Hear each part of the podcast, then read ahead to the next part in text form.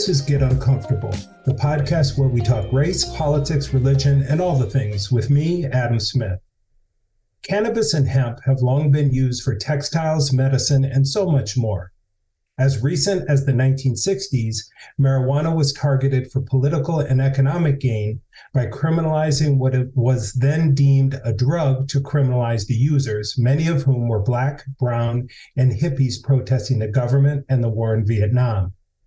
Millions of people and their families have been detrimentally impacted by these efforts that were grounded in white supremacy, capitalism, and anti Blackness.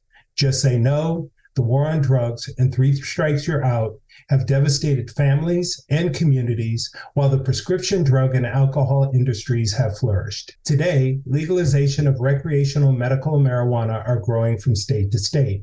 One newbie to legalization and decriminalization family is Minnesota who legalized recreational marijuana and decriminalized cannabis convictions beginning in August of 2023.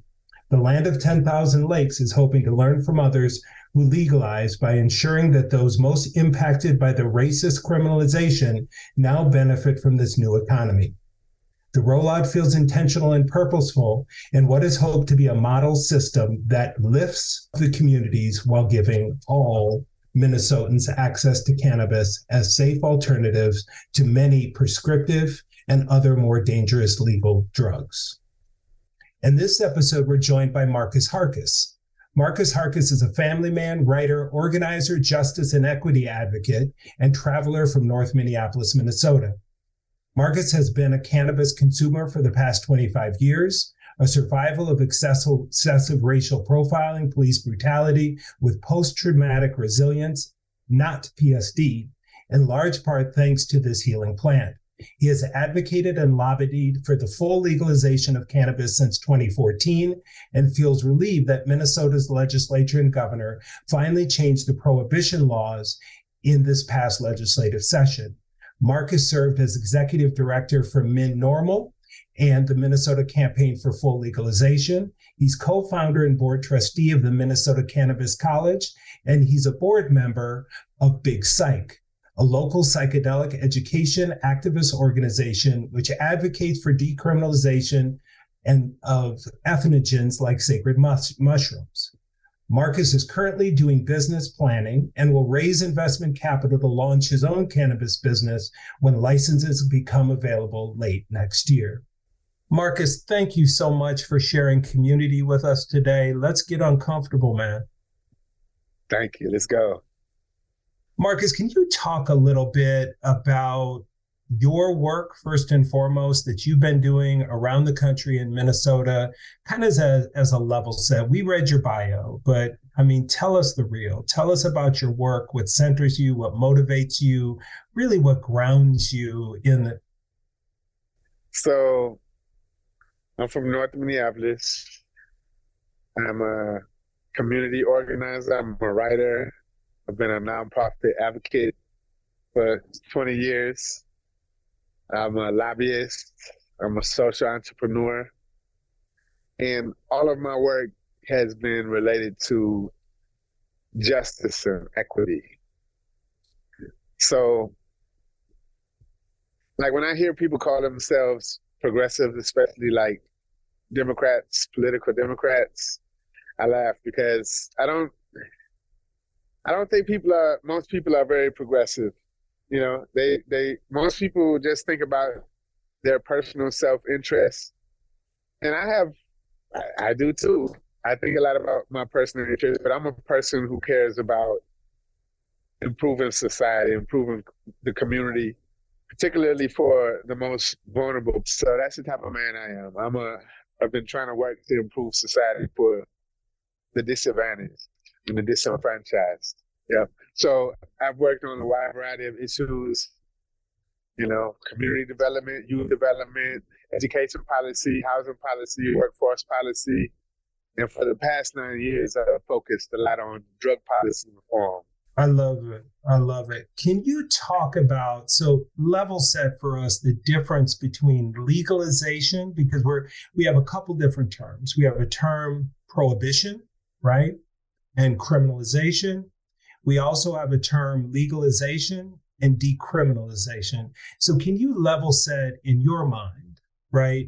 What do those terms mean? How do those terms differ from each other? Legalization means that it's it's not against the law to uh, within the context of cannabis to cultivate it, to purchase it, to buy and sell it, to possess it and consume it. Whereas decriminalization within the context of Minnesota is where I live, where I'm from, the state of Minnesota decriminalized cannabis in small amounts in 1976 before I was born. But this didn't mean that the police wouldn't give you a hard time. It just meant that if you had less than 42.5 grams, which is about an ounce and a half, that it's only a, a petty misdemeanor. So you can still get a ticket, you can still get harassed. Yeah, decriminalization just means that the the criminal penalties are not as harsh as something that is like went to Minnesota before this year, before this summer.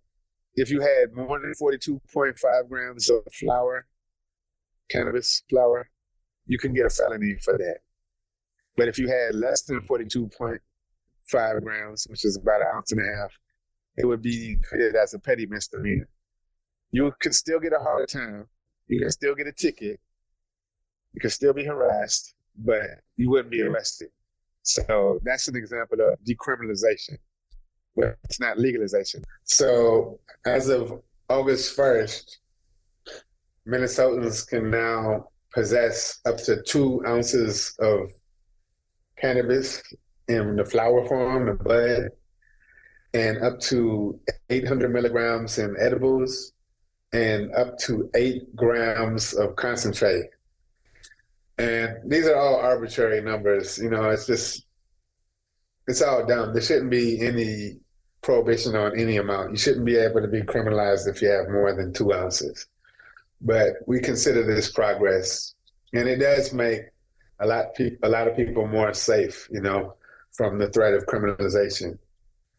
And we're also allowed to grow at home for personal use right now you can grow up to eight plants as long as only four of them are flowering, which means, you know, they have the actual bud on them growing.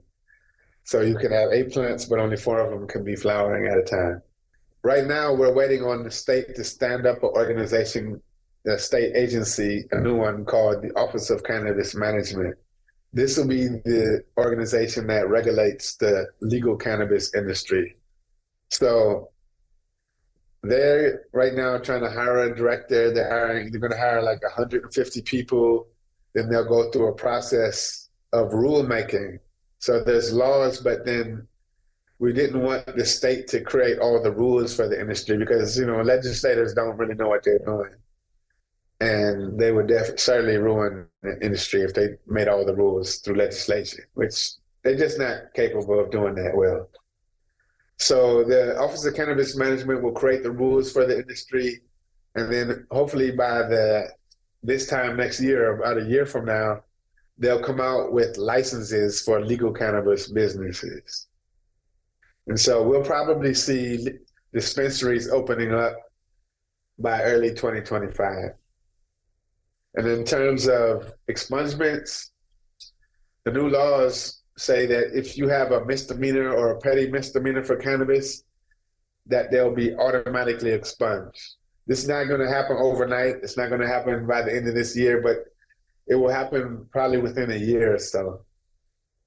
But for the 200, and there's like 66,000, almost 70,000 people who have either misdemeanors or petty misdemeanors for cannabis in Minnesota. But there are 230,000 Minnesotans who have felonies for cannabis, and their their felonies will not be automatically expunged. The state will create what they're call the Cannabis Expungement Board, which will be a small group of people who will review all of the 230,000 people who like go to them. It's, that part is not automatic. The people with the felonies have to present their case to the Cannabis Expungement Board, which is going to be a short lived thing. It's only going to operate for like a year or two, according to the legislation. And so not everybody with a cannabis felony will probably even know that they have that opportunity. And I definitely don't think everybody with a cannabis felony will get their record expunged, but they do have the opportunity to be considered for that, which is kind of a big deal, but it's, it's definitely a flawed process. Yeah, man. It, well, and the parts of it that are so interesting are that, you know, it's crazy that we're talking flower, and because I'm going to say, you know, if the criminalization and the roots are whether it's a misdemeanor or a felony, we know what criminalization of cannabis has done to communities. You know, then I'm on paper, then I go to jail, then I go to jail, but because I don't have resources to be able to get an attorney, then I gotta, you know, I gotta take, you know, a public defender who helps me plea it down. So now I'm dealing with that, but then I, I, I have a record. And so then I'm involved in the system and it's just never ending. So we can go ahead, whether it's the felony, and you're right, the challenge is going to be on the felonies the people that don't know or don't have the resources or don't have the wherewithal, whatever that may be, to go in front of this board. But at the same time, are you gonna are you gonna also look at expunging all of the felonies that are a result of criminalizing something that you did strictly to disenfranchise, disempower black, brown folks? Can you talk a little bit historically? Because I know you have some scholarship to you. Can you talk a little bit about the history in America about criminalizing cannabis and even psychedelics, like you're talking about, and the harm that that criminalization has intentionally, I would say, caused Black and Brown communities? Oh, yeah, definitely. So, most people don't know about the history of prohibition. I mean, people, when they think about the drug war, they start with Richard Nixon's administration. But there was a time when alcohol was prohibited in this country. It only lasted like 12 years. But in the wake of the repeal of alcohol prohibition in the early 30s, I think it was like 1933, 34, you know, the people who work in the government to try to enforce alcohol prohibition, some of them thought they needed some other work to do. So, in, the, in around, around that same time when alcohol was repealed, there were people who started a campaign to prohibit cannabis. You know, there was a time in the late 1800s, early 1900s where cannabis was a common ingredient in like 28 different medications, pharmaceutical medications. So it's not like people in this society were unaware of cannabis. Like, but there was a guy named Harry Anslinger who had led the, he formed what was called the Federal Bureau of, of Narcotics, which was the precursor to the DEA, the Drug Enforcement Agency. And in 1937, there was this act in Congress called the Marijuana Tax Stamp Act, which prohibited cannabis. That's where it began, 1937. So the campaign to make cannabis illegal then you know, they called it marijuana, like marijuana, to make it sound Mexican. And th- these people were using black people and Mexican as the boogeyman to scare white legislators or other interests to, to, to get their support in advocating for the prohibition by saying this is a drug used by Mexican migrant workers and black jazz players. So they used a bunch of pseudoscience. They even came out with a big movie at the time called Reefer Madness. That's where that term comes from, a movie by the same name. That was just, it was ridiculous. Like they were saying that smoking marijuana will make you kill your brother or, you know, go insane and just jump out a window and kill yourself. So it was all based on a bunch of lies, a bunch of pseudoscience, a bunch of racism. And, you know, fast forward to 1970, 69, 70, the former President Richard Nixon formed what was called the Shafer Commission. And these these people were made up, that commission was made up largely of prohibitionists, like law enforcement, politician type people. And they came back with a study that said no, uh, cannabis or what they call marijuana should not be made illegal. It's relatively harmless. But Richard Nixon defied his own Shafer Commission, and you know they declared the war on drugs as a way to distract from like the Viet- the failures of the Vietnam War and just for political reasons. This was like towards the end of the civil rights movement, and so they use the drug war as a way to like punish black people and like the anti-war left hippie type people. So they that's when they came out with the drug schedule. People have heard of Schedule One, you know, that's when they came out with that bogus, you know, categorization of different drugs. And they listed cannabis, what they call marijuana, as a Schedule One drug, which means that there's no accepted medical use and a high potential for abuse, which, as we know now, is completely bogus. But the drug war kicked off in the early 70s, and it led to mass incarceration, which you know just increased from the 70s to the 80s and the 90s that's when you know we saw mass incarceration at its peak. You know, then 1994, they did the federal uh, crime bill. So the drug war has been a tool used to harass marginalized community, disproportionately black or brown or native and poor white communities.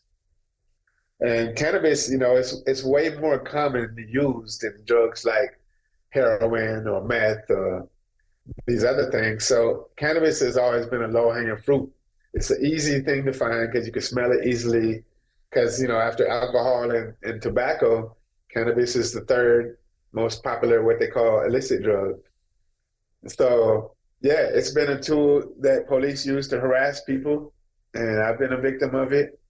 They were arresting thousands and thousands of people just in Minnesota alone, they've they've arrested tens of millions of people over cannabis over the years, just since the '70s.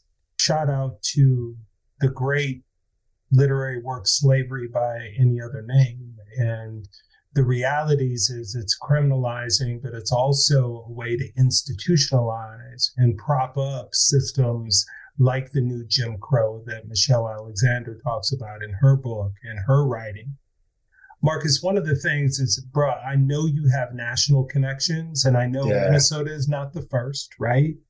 But hopefully, Minnesota is going to learn from some of the lessons in California and Washington and Colorado and these other municipalities. So, talk a little bit about your national connections and what have you heard from people in states where legalization has happened and what are some of the things you hope Minnesota learns from some of those lessons to do it differently the Minnesota way? Yeah. So between the summer of um, 2015 through winter of 2016, so about a year and a half, or 2014 to 2016, I was the director of Minnesota NORML, which is a state affiliate of the National Organization for the Reform of Marijuana Laws. So it was through that job that I had this luxury of time to even learn this history of prohibition and to learn how other states were, you know, coming forward with legalization. Because I personally, I've been a consumer for the 25 years, past 25 years, but I didn't even think this was an issue to work on until Colorado and Washington State, you know, implemented their adult use cannabis markets in 2014. So and that's the year when I I had a friend at the time. We're no longer friends, but he got me involved with Minnesota NORML, and that's how I eventually got my job there. But I I started meeting people from other states who are involved with this, you know, movement for legalization, and one of the and so we have been able to benefit from those lessons. Minnesota became the 23rd state to legalize it for adult personal use And you might notice that I don't use a lot of the common terms. I don't use the term marijuana. I don't say recreational marijuana. And I'm not knocking people who do, but you know, those are terms that are often derived by prohibitionists or and Maces. But anyway, so I learned that in a lot of states they allowed local municipalities, city governments to ban cannabis businesses. So like if you go into California, which was the first state that legalized what they call medical cannabis in 1996, they legalized adult use just a few years ago, but they allowed cities, and they did it. They didn't do it through the legislature. Most states haven't legalized it through the legislature. They did it through a ballot referendum, but Minnesota doesn't have that type of system. That's why we couldn't do it that way. But California's model of, of for legalization, it allows cities to ban it. So you might be driving through a conservative part of California. You could go for like 900 miles, and there's no legal cannabis businesses allowed.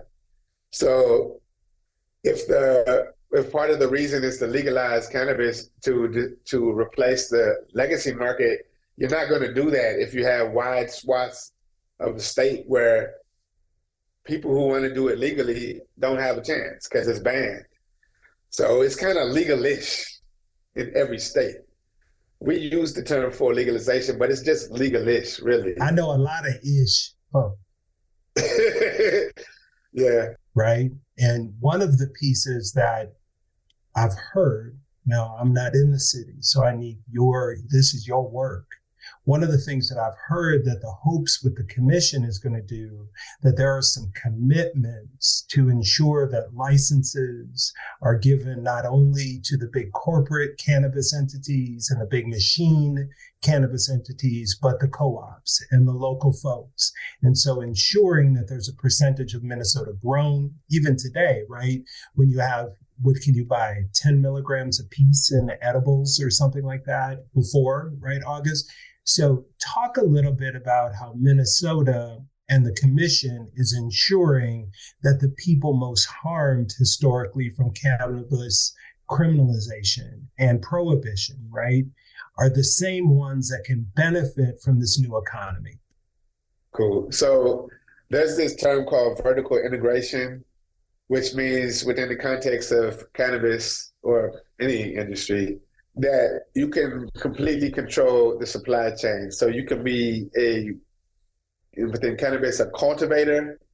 You can manufacture the, the products like make edibles or concentrates from the flower you grow, and you can have retail stores. In Minnesota, we limit the amount of vertical integration anybody can have. And so there are 16 different license types. And the reason we did that is because we wanted to create as much opportunity as possible.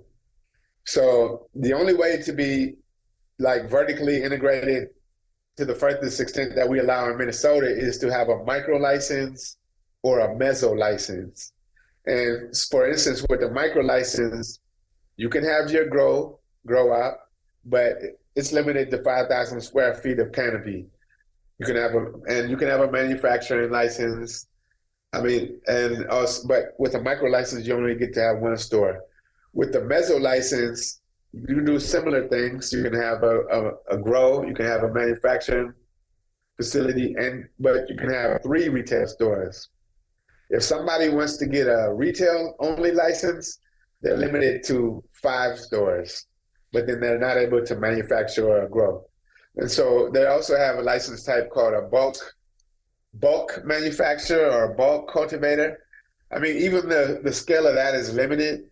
Like for instance, with the grow, if you're a bulk cultivator, you can you can have up to thirty thousand square feet of canopy, but then you're not allowed to have a retail license, you know, or a manufacturing license. So we limit the extent that anybody can control too much of the market in terms of being a licensee. So I think that's better. I mean, it's still going to advantage people who have a lot of money, but then nobody's going to be able to own like two dozen stores, like Green Solution, the Green Solution chain in Colorado had. So it creates more opportunity. And the micro enterprise license is only like seven hundred fifty dollars. So it doesn't limit how much you can sell in your one store, but it, it creates a lower barrier to entry for people who have less resources. Can you talk a little bit about because you know this backwards and forward. So in Minnesota, who fought for legalization and who were the people, the principalities and powers, you know, we would say in scripture, who were the folks that fought against you? So who who made, you know, and and again, you you can't climb inside somebody's head and their body, but really what is really the why, right? Yeah, that's always the, I think one of the most important questions one of the best ones to start with. Well, for the people who were for it, it was largely a bunch of consumers. I mean, there was there were older people who've been involved with this since the 70s or the 80s with organizations like NORML. I mean, there's some people who are involved with Marijuana Policy Project, but more of the grassroots people were, were with NORML. There was, uh, I mean, there's people who want to get in the industry who who've been involved. And those people came around later when it seemed like, oh, it's about to happen. It was more like the grassroots activists, social justice type activists, or civil liberty type people who were in it for the long term. In the last several years, it was mostly people, or a lot of people, who were trying to position themselves to get in the industry, you know, as entrepreneurs. Um, I mean, there were some social justice people who were not necessarily consumers, but those are organizations like uh, American Civil Liberties Union, stuff like that. But most of the people who fought the hardest and longest were consumers, and a lot of them were either victims of prohibition themselves or knew and loved people who were. And then in terms of people who fought against it, it's primarily been law enforcement lobbies, and I can name them in Minnesota. It's the Minnesota Police Chiefs Association, the Minnesota Sheriff's Association, the Minnesota Peace Officers Association, and until a couple years ago, the Minnesota County Attorneys Association. They decided to be neutral on this a couple years ago, which is kind of a big deal. It's better than being opposed to it. And then it was the treatment industry interest. You know, drug treatment is a big business for some for some uh, organizations. So when you got a drug like cannabis, which is so prevalent, and it's easy for people to get criminalized and then be forced into treatment, even if they don't need it, you know, the interests within the treatment industry that profit from that were fighting against legalization. And then in the end, they all, they also find other more conservative interests, including the Catholic Church. I thought that was that was interesting that they got involved in the last couple years. And then they found they you know the the treatment and law enforcement people in this last year they were able to form a coalition. It's like minnesotans against legalization or something. You could have called them minnesotans for prohibition but you know they won't they won't admit that and a lot of those are like more conservative industries that may already like prohibit smoking like the truckers association or something. So yeah, and then they sometimes would get people who's who had children who died from like drunk driving or fentanyl, and those they'll use these parents who are so traumatized about the loss of their children that they, they bring them in to tell their their I don't want to call them sob stories like I'm dismissing them because it's real and I feel for them, but they'll bring these people in, put on a performance, crying and shit, and they'll blame cannabis, and it's not cannabis is not to blame. So well, it goes. You see a lot of political theater. It's ridiculous. What we call drugs, and what we don't. Right? Like I said, I mean, I live in Kentucky. Ninety-five percent of the world's bourbon is made within the Commonwealth of Kentucky. It is an entire industry right? It isn't just the Kentucky Derby; it's the Woodford Reserve Kentucky oh, yeah. Derby, right? Okay. What's up the road from my house? Like Woodford is a county where Woodford is, is made, right? And it's it it borders Fayette County where I live. So we criminalize the people in some drugs and then we decriminalize other people. I have a 78 year old mother who spent her entire life in Hopkins, St. Louis Park, over north, and she has such bad arthritis. She is on oxycodone, Oxycontin, all the things, and still suffering in pain. I am hoping for the day where she can use cannabis as a way to deal with the pain because at this point, all of the medication she's taking is basically making her kidneys shut down.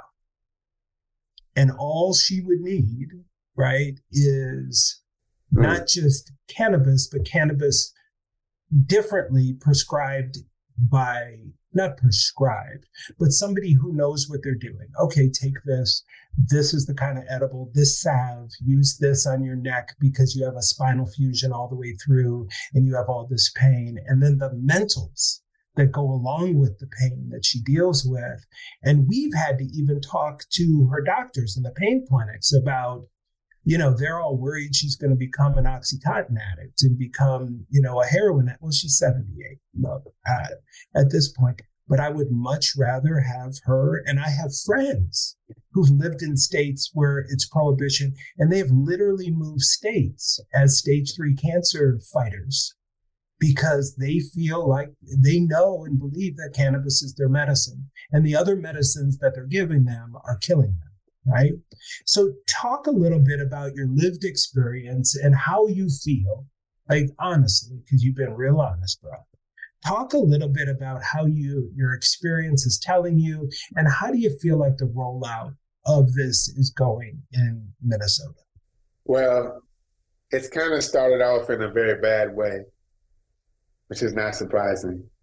But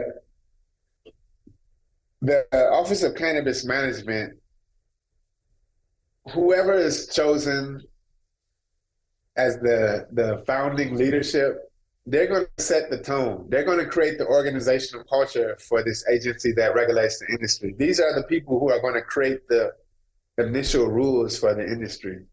So it's imperative to get the right people in there.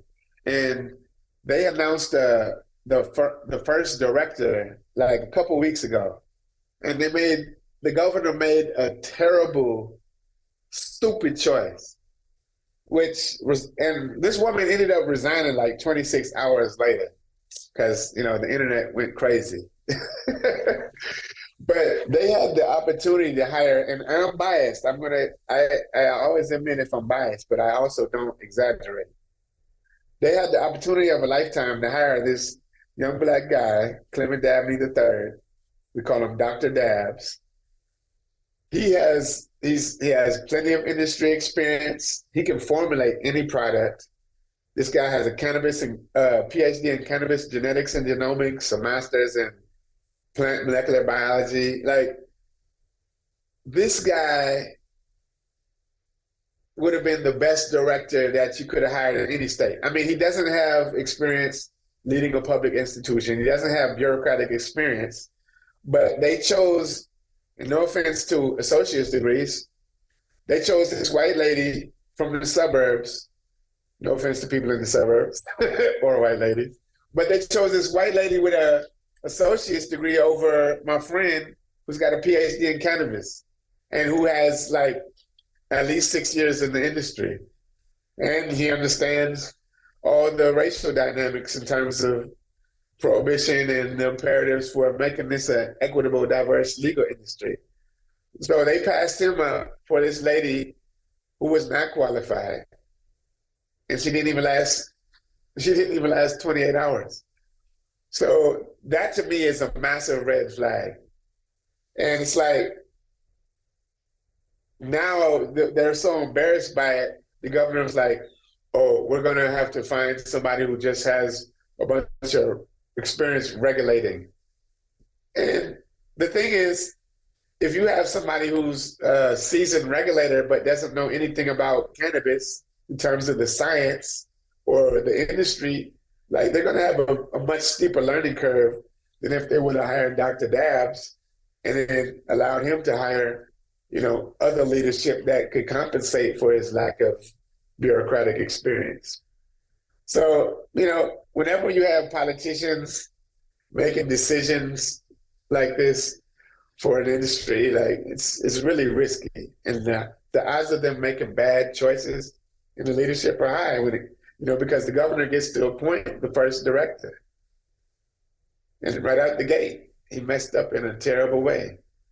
So I, I do still think Minnesota will have one of the best markets. You know, there's advantages to going later, but it all depends on what kind of leadership they get in there. Yeah. And I'm, I'm not that confident. I think it'll be okay, but it, it could be way better if they chose the right people. If they actually care about racial equity and justice, they don't though. They'll use those talking points when it comes to passing a bill to, to end the criminalization, but they're not going to use those talking points when it comes to, you know, repairing those those disproportionately black victims of prohibition in terms of helping them to cross over from the legacy market to the legal market. Well, and race blind for so many other things. You know, the Twin Cities, people forget that outside of the Twin Cities, it politically is no different from North Dakota, South Dakota, Iowa, right? Those places. And one of them, one of the more scary things, though, oftentimes are liberals that are not people of color that oftentimes when they're called on their biases or their, you know, challenges or their behaviors, then become vicious, right? Well, you're just as in the bag, right? Progressive. The D's are as much as the R's, right? There's no good guys, bad guys, right? How you talked a little bit about imperatives. How do we ensure, how does, how do you because this is your work, not just the cannabis piece, but the justice work, the abolition work. How do the people ensure that the people are centered in the commission, but also in what they're calling potentially a billion and a half dollar market in Minnesota? How do you and the community and the people because in Minnesota, that is a difference. I've lived in a whole bunch of states, and Minnesota is different as far as the people go, um, because the people don't all look brown, right? The people are all different. How mm-hmm. how do the people ensure that the commission is representative of the people that has an idea and it isn't just a bunch of political appointees that have done favors or paid for dinners? And how do the people also ensure that the communities benefit from those dollars that are going to come into the state, which they're guessing um, is about a billion and a half. I mean, most of those dollars that go into the businesses that make the money. The tax revenue is probably going to be a, a few hundred million dollars, which is really just a drop in the bucket if you look at you know Minnesota's state budget. But the that we they during the legislative session, we were trying to make it part of the law that the governor would be required to consult with, you know, uh, a board of people from the community, state real stakeholders, to advise him on who to select as the the founding director of the OCM. But you know, they they removed that during the conference committee process in the end, and the governor had no interest in, in consulting with stakeholders on who to select for that leadership, those leadership roles. So the reality is we don't really have much influence in who he decides chooses for that. I mean, I will say that if people do want to influence the decision makers, they have to they have to holler at them. They have to advocate. They have to build these relationships. So, like I'm personally planning on reaching out to the interim director which sadly she was one of the people that probably recommended that first director who didn't pan out. So, I mean, the only way we can create the the uh, make this market people centered is to get enough people in the industry who are people centered themselves and operate businesses in a way that you know that values community, that values wellness, that values justice. I mean, uh, the reality is when it comes to business, most people they're always going to prioritize profit over people. So I think it's it's a must for people within the cannabis space who care about community and wellness or justice. They have to be conscious consumers themselves or conscious entrepreneurs. You know, if people go support, if they don't support the, the businesses that actually have those values, it's going to be hard for those businesses to stay in business to survive. So it's really on the on the consumers and the entrepreneurs to make the market what they want it to be. Bro, thank you again for sharing the time and all of the knowledge. I appreciate you. Thank you so much. Thank you. Thank you so much for taking time out of your day to listen to this episode of Get Uncomfortable. Get Uncomfortable is produced in partnership between me, Rachel Hanson, and Adam Smith. If you want to hear more from Adam, visit his website, hearadamspeak.com, where you can book him to speak at your organization and hear more about what he has to say about what we talk about here on the show. Now, if you want to support the show itself, there are a variety of ways that you can do that. You can leave us a review anywhere you listen to podcasts, send us an email, or share an episode with a friend. Until next time, stay uncomfortable.